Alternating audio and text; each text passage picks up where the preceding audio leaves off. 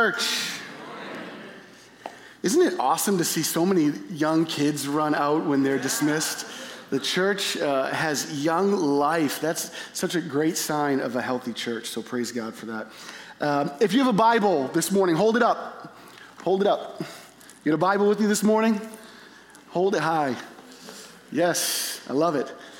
If you do not have a Bible with you, there's one in the chair rack uh, right underneath page 877. Did any of you hold up your fake Bibles, your phones, your iPads, whatever you have it on? There you go.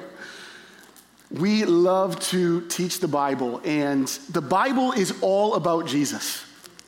The Bible's all about Jesus. Jesus is God become a man, steps into human history, and uh, we get to learn about him through his word, and he tells parables.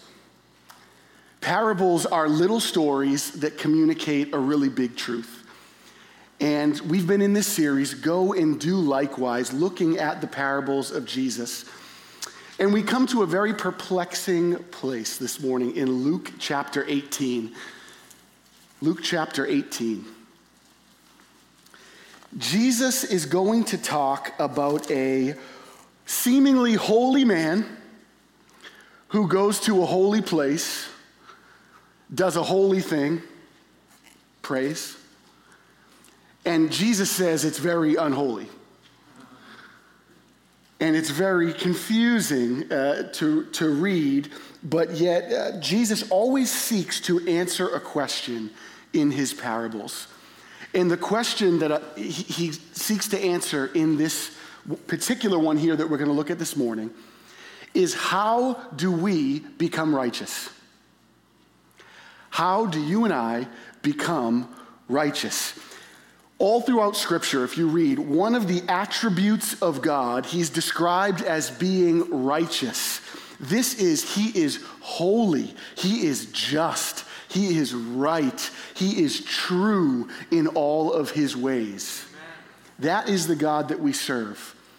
And in the book of Genesis, he uh, creates us male and female in his image and likeness. And in Genesis 1:31, the Bible tells us that God said it was all very good. That you and I, our first parents, human beings, we were made good. We were made good. We were made righteous. But through sin, if you know the rest of the story, sin has poisoned and corrupted and cursed our humankind ever since, and so that every single person that follows from our first parents has been poisoned with sin.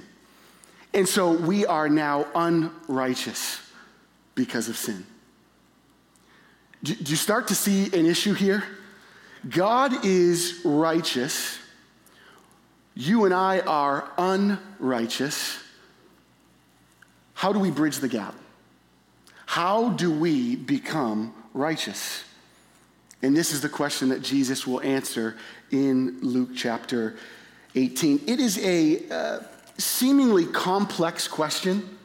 You would think that it would take years to answer and decades of research, and yet Jesus so beautifully and so simply answers it in a few verses in Luke chapter 18. The book of Isaiah states, all of our righteousness, our good works are but filthy rags. So it says, filthy rags. The scriptures also say, no one is righteous, no, not one. And so this is an important question as we come to the scriptures this morning, you and I. This is more important than uh, where you will go to school this is more of an important question than the career which you will work, where you will retire to. This is a eternal uh, question that needs to be answered. And we're going to meet two people in the parable today. We're going to meet uh, a Pharisee. Pharisee's like the spiritual elite of that day. He is the holy man. And yet, a couple weeks ago, if you were with us, I was uh, unpacking Luke chapter 16. Often, Jesus has very harsh words, actually, for the Pharisees, these supposed holy men. And, and you don't have to turn there, but I want to read Luke chapter 16.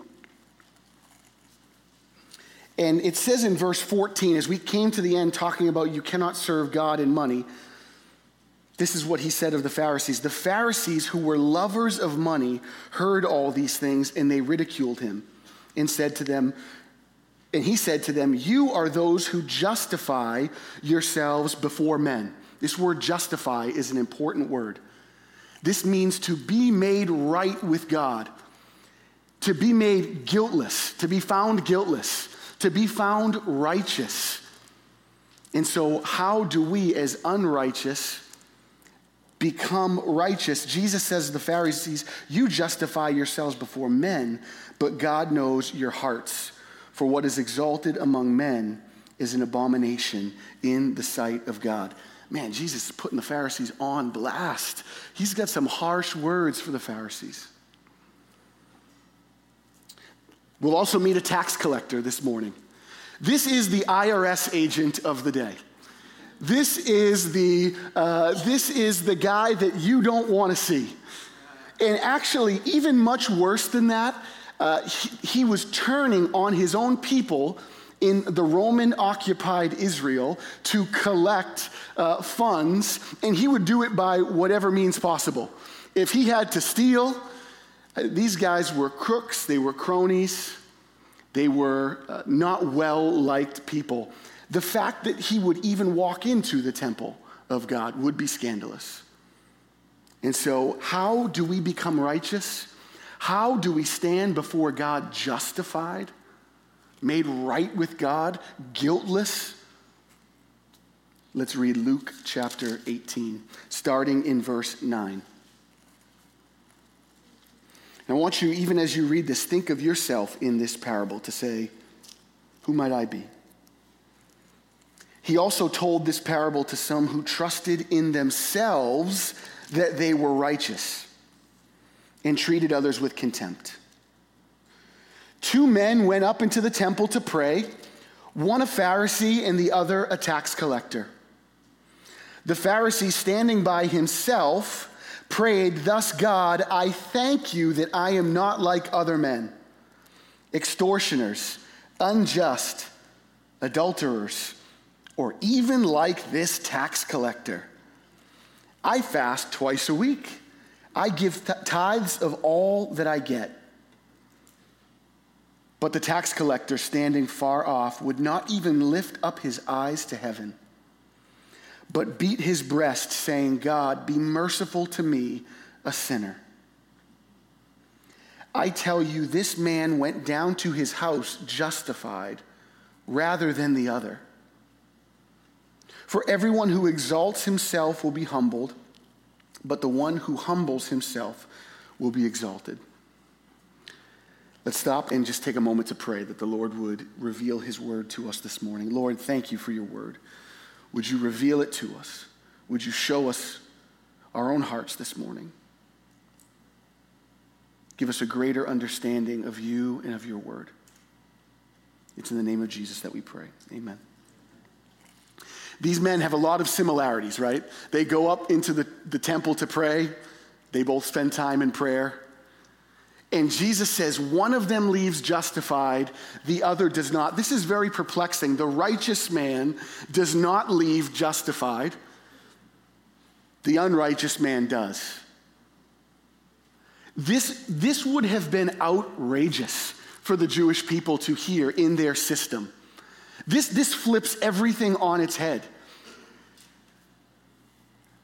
They must have forgotten in the scriptures that in Genesis chapter 15, verse 6, talking of Abraham, it says that Abraham believed God and it was credited to him as righteousness. They have forgotten that the whole sacrificial system, the whole point of uh, what has happened in Leviticus and what we read in the Old Testament, is to point to a need for a Messiah. that the sacrifices that were being made there were, were temporary atonements. They were not the final atonement and was supposed to point to a, a coming lamb who would be the final atonement. They seem to have lost sight of all of this. Isaiah 53, verse 11, states in a, a, beautiful chapter on the coming of the Messiah By his knowledge shall the righteous one, my servant, make many to be accounted righteous and he shall bear their iniquities. And they've begun to put their faith in the keeping of the law instead of the giver of the law. That's what has happened. They, they are putting their faith in, in following the rules, keeping the law. And they have come to the conclusion, like the rest of the world has, that the way you become righteous, the way you become justified, guiltless, faultless before a holy God is by doing good works. This is where they've come to the place to say, it is by doing good works that I am justified. This is the most common lie believed in our culture today.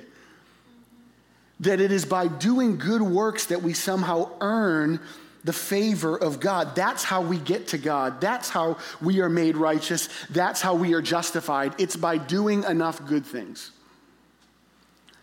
This could work itself out in many ways. It could be, well, I am uh, not as good as that guy, but I'm not as bad as him at least. not as good as her, but I'm not doing as bad as her. Hopefully, God judges on a, a curve. Hopefully, He judges on a curve and I'll slip in. It could be, well, I haven't done anything crazy in my life. I've tried to do good things. Hopefully, my good outweighs my bad. And, and that's how my righteousness will be achieved. It could be religious righteousness. To say, if I just go to church on Sunday, if I do all the right religious things, this is any religion across the world. If I just do the right things, check the right boxes, then I will be justified and made righteous before God. These are all ways of falsely justifying ourselves before a holy God. We are working for our own righteousness in these ways because we run into a dilemma in Matthew chapter 5. It's the Sermon on the Mount, and Jesus ends the Sermon on the Mount with an outrageous statement. And he says in verse 48 of Matthew chapter 5 Be perfect as your heavenly Father is perfect. I don't know about you guys, that's not me. That's not me. He, he, he is restating what has been said in Leviticus be holy as, your, as, as, as I am holy, as God is holy. Be holy as I am holy. He's restating that. There's also a, story just later in this chapter, a rich young ruler. If you've read the, if you've read Luke, you remember it. The rich young ruler comes to Jesus. He's got all the stuff in the world. He says, "Hey, yo, Jesus, how do I uh, achieve eternal life?" Jesus says, "Well, do all these things, follow these ways." And he says, "I've done all that." But Jesus knows what really has his heart. And he says, "Actually, go and sell all that you have, give it to the poor, and come and follow me." Because that's what has had his heart. And this man leaves with his head held low. And the people around him say, This guy looks like he's got it going on. He's got, he's got it made. He's the rich young ruler. If this guy can't make it in, who can? And Jesus responds, What is impossible with man is possible with God.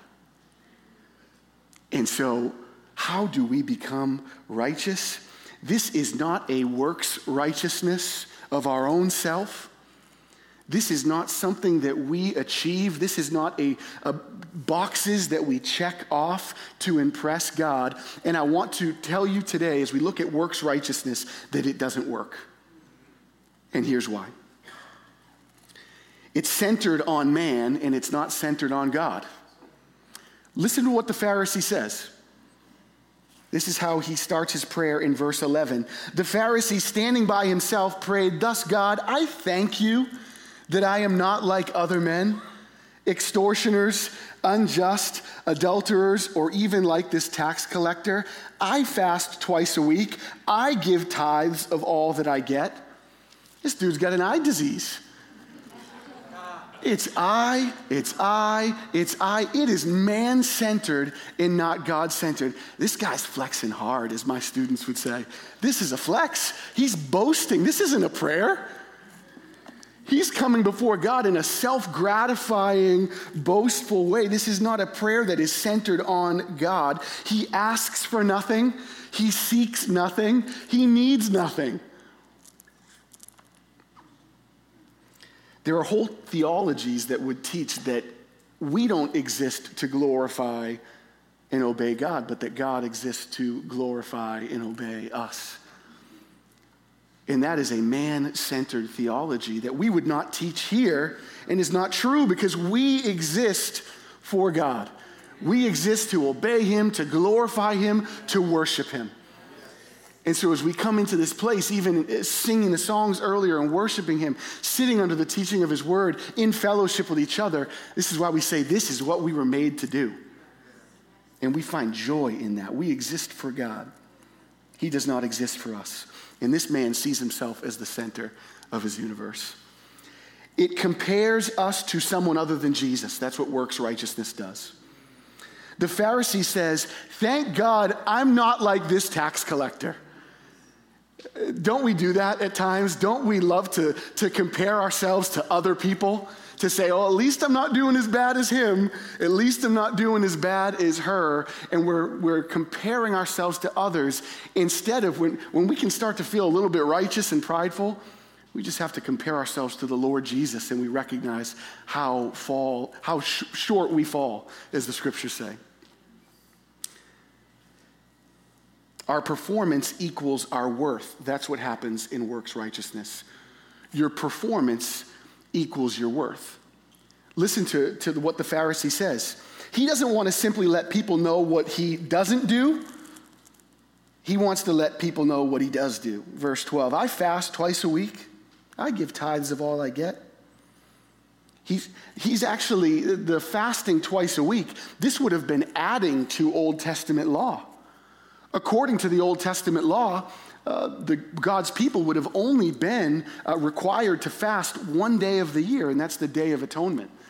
And so the Pharisees not only are finding their uh, worth and their righteousness in what they've done, they've started to add on to what God has said to find justification in what they have done. And, and many would be impressed by this, right? I'm impressed by this. Fasting twice, that's going without food twice a week. I can't go without food for 10 minutes.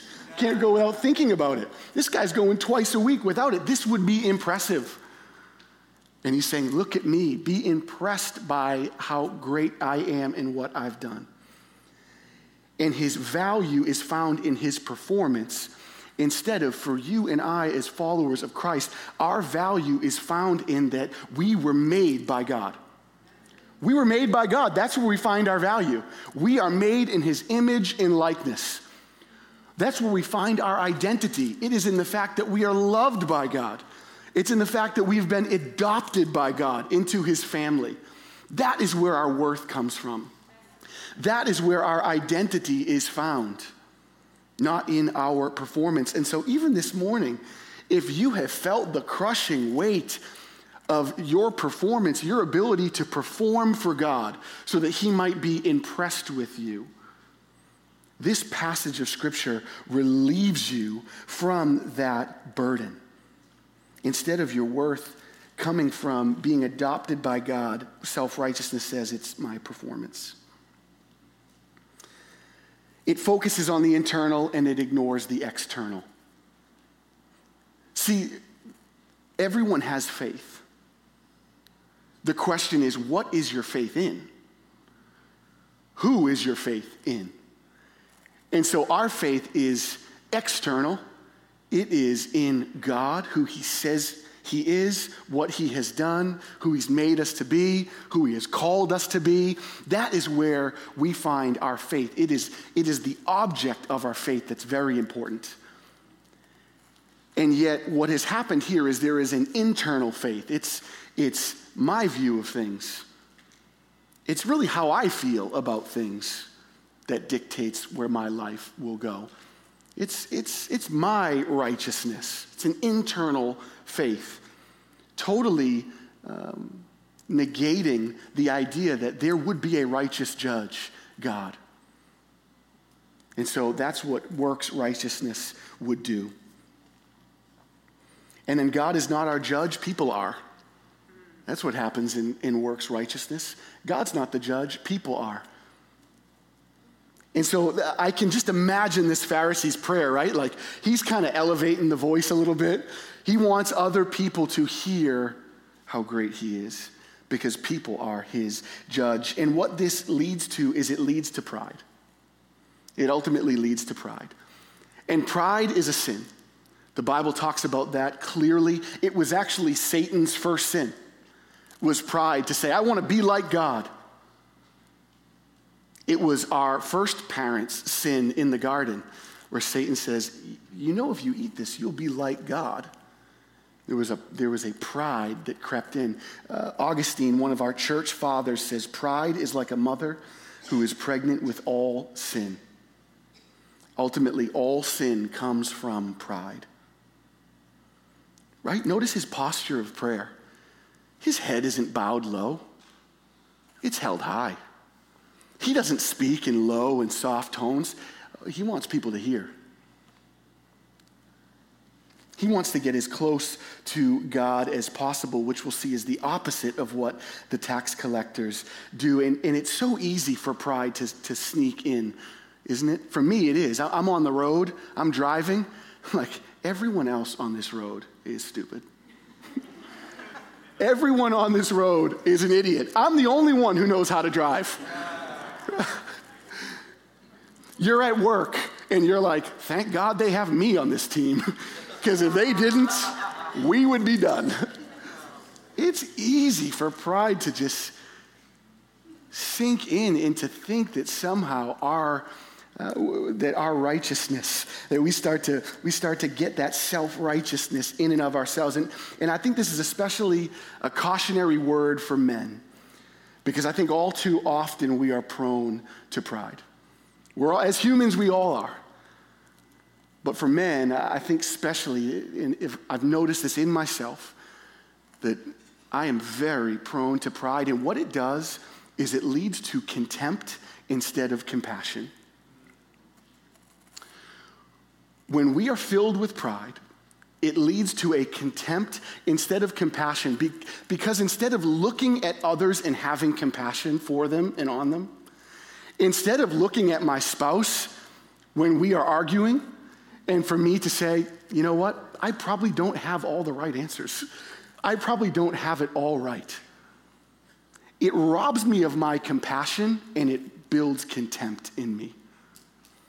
And so we need to be very careful that the root of pride does not spring up in us to say, we deserve this. Do you know the reputation I've built for myself? Whatever it may be, whatever story is out there, to understand that ultimately this offends God. And instead of crying out to God for forgiveness, somehow this Pharisee is starting to think he deserves to be there. The opposite of this, the opposite of works righteousness, is gift righteousness. It's gift righteousness. Anyone like gifts here? Anyone like to receive gifts? Yeah, that's your love language. That's how you receive love. This, this is how my wife receives love in gifts. And, actually, and definitely go see her uh, at the table afterwards for the uh, Berea retreat. She is a gift to be around. She is. I, I'm biased, but I'm biased, but she's a gift. Uh, that threw me off. So she loves to receive gifts, and it, it, I've never met anyone in my life that has the same reaction, the same excitability, the same joy, whether you give her a piece of chocolate or whether you buy her a new car. like she just has the same joy over the gift. She just has this excitability and joy. She is so happy and joyful with receiving the gift. And this is where the spouses lean over and go, I want the car. just to be clear, I'd rather the car. But whatever I get for my wife, there's a joy in the gift because she recognizes that she is loved and she is valued and she is thought of and she is cared for. The opposite of works righteousness, what we're going to look at here, is gift righteousness. Uh, what is given to us? And this starts in verse 13 with the tax collector.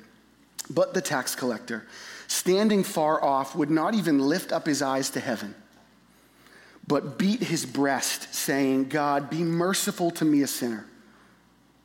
And I tell you, this man went down to his house justified rather than the other.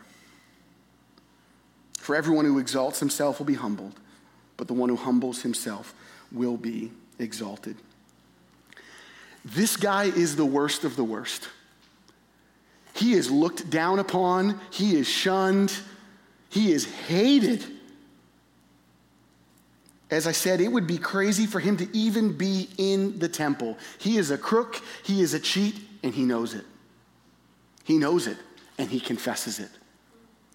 He confesses it. How do we know he is humble and repentant? First, we look at his location. He doesn't even get close. The Pharisees right up there, probably as close as he could get, where the most people could see him. This man is standing far off. His location tells us, I don't even need, I don't even deserve to be near God. This is humility that the tax collector shows. It's also in his posture. He's not puffed up like the Pharisee was. No, his head is down. He is broken. He doesn't speak loudly, he speaks softly. God, I'm a, I'm a sinner. He isn't focused on everyone else's sin around him, he's focused on his own. He's not saying, Well, I don't see any other tax collectors in here doing better than them. No, he's, he's broken and he's humble and he's repentant over his own sin. He feels the weight of it. The idea of, of him beating his breast, beating his chest. The only other time this is mentioned is in Scripture is when Jesus uh, was crucified in those le- the most horrific event in all of human history. And as those people leave, they beat their breast, they beat their chest in Luke chapter 23 in anguish, in deep sorrow and brokenness. This man's behavior he, shows that he understands the weight of his sinfulness. The defining characteristic here that makes all the difference is this man's humility and this man's repentance. This is the defining characteristic that he is humble and he's repentant. He, he leaves justified, and you may say, How does that happen? He, he can't uh, answer all the tough theological questions. He doesn't know the Bible cover to cover, he hasn't read it. He doesn't go to church. He doesn't fast twice a week like the Pharisee does. How could he be justified?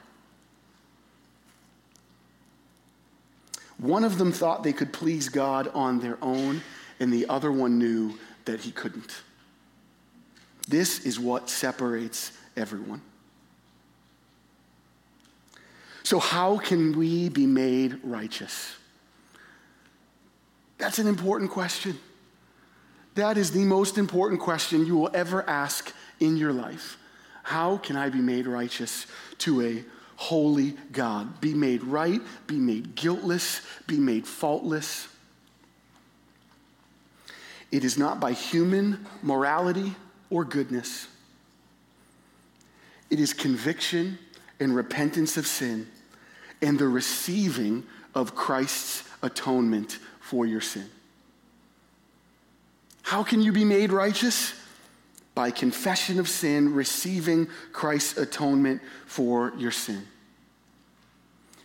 And so the next fair question that you might ask is okay, so what I do doesn't matter? Is that what you're telling me? I can just do whatever I want and Christ's blood covers it? Is that what you're saying this morning? Not at all. Not at all the scriptures are really clear that God deeply cares about what we do. But here's the difference that you and I do not work for God's love. We do not work for God's love. We're not performing for God's love. We work from God's love. See, there's a big difference there. We're not working for God's love, we're working from it. And we are not doing things so that God might view us in a certain way, as I said, impressing Him, checking off a list.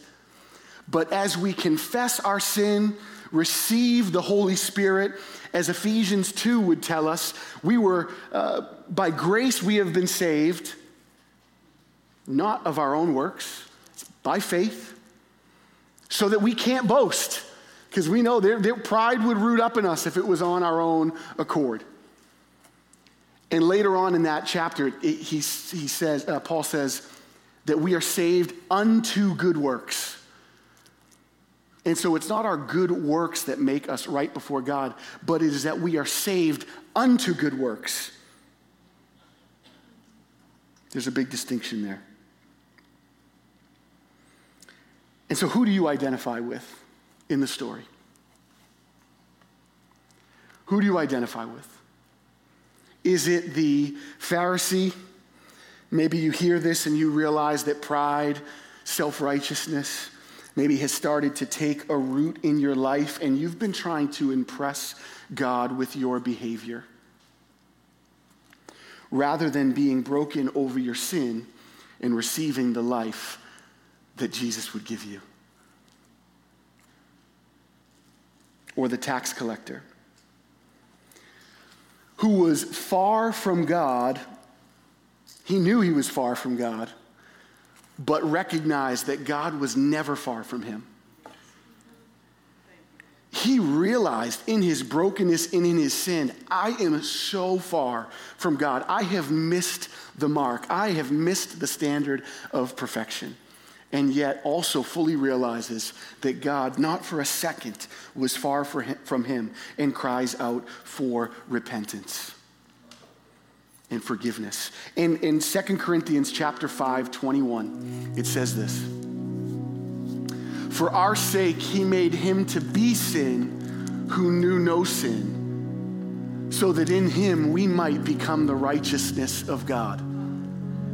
How do you become righteous? You receive the righteousness of God through Jesus Christ. That is how you become righteous. Paul backs this up in Galatians, and he says this Yet we know that a person is not justified by works of the law, but it's through faith in Jesus Christ. So we have also believed in Christ Jesus. Isn't this amazing that God doesn't leave us to our unrighteousness? Instead, Jesus, the Son of God, becomes a man, steps into eternity, not working our way up to God for a chance of being approved by Him, but God coming down into mankind to take on being a servant.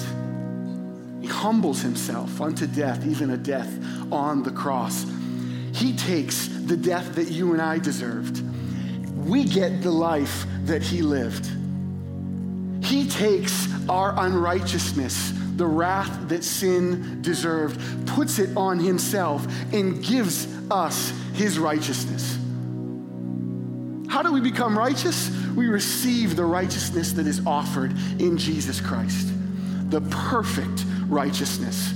And so now, as we stand before Him, we stand righteous before a holy God as we have accepted that. And the scriptures actually tell us He doesn't count our sins against us anymore we stand before a holy God, righteous. This is freeing.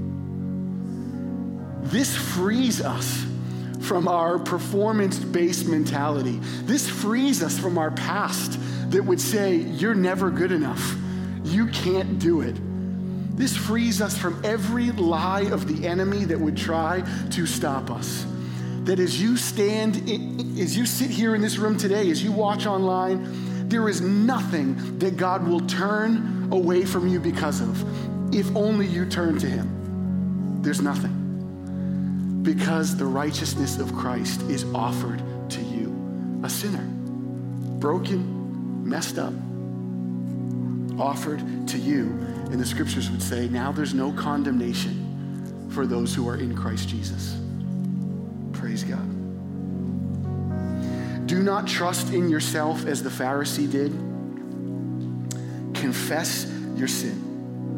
Receive the righteousness of God in Christ Jesus for you and celebrate the goodness of God in your life. My prayer for this sermon is that you would leave this place. You would go into your week, you would go into your workplace, you would go into your school, wherever it might be, and you would have the word justified ringing in your heart and in your ears. Justified, justified, justified. This is the life of a Christian, that we are justified in his sight. So I want to pray for us today. Maybe as you sit here, you need to spend some time in prayer. Maybe as we talked about the Pharisee this morning, you say, oh, there's, there's, some, there's some Pharisee ways in me that I see popping up, some self righteous comparison, some pride that I need to confess and I need to give to God so that I might be able to live with compassion, not contempt. Or maybe you're the tax collector overwhelmed by your guilt and your shame this morning, and we will sing a song now that reminds us Jesus paid it all. All to him I owe. Sin had left a crimson stain, he washed me white as snow. That's what we will proclaim together as the people of God. If this is um, your first time hearing this message and you say, wow, God has grace and mercy offered for me, I would love to talk with you. I'd love to pray with you. Find Pastor Marvin. Don't leave this place not having that word justified ringing in your heart and in your life because there is grace that is offered to you this morning. Let's pray. Father, we thank you this morning. Lord, we just thank you. We praise you for all that you have done.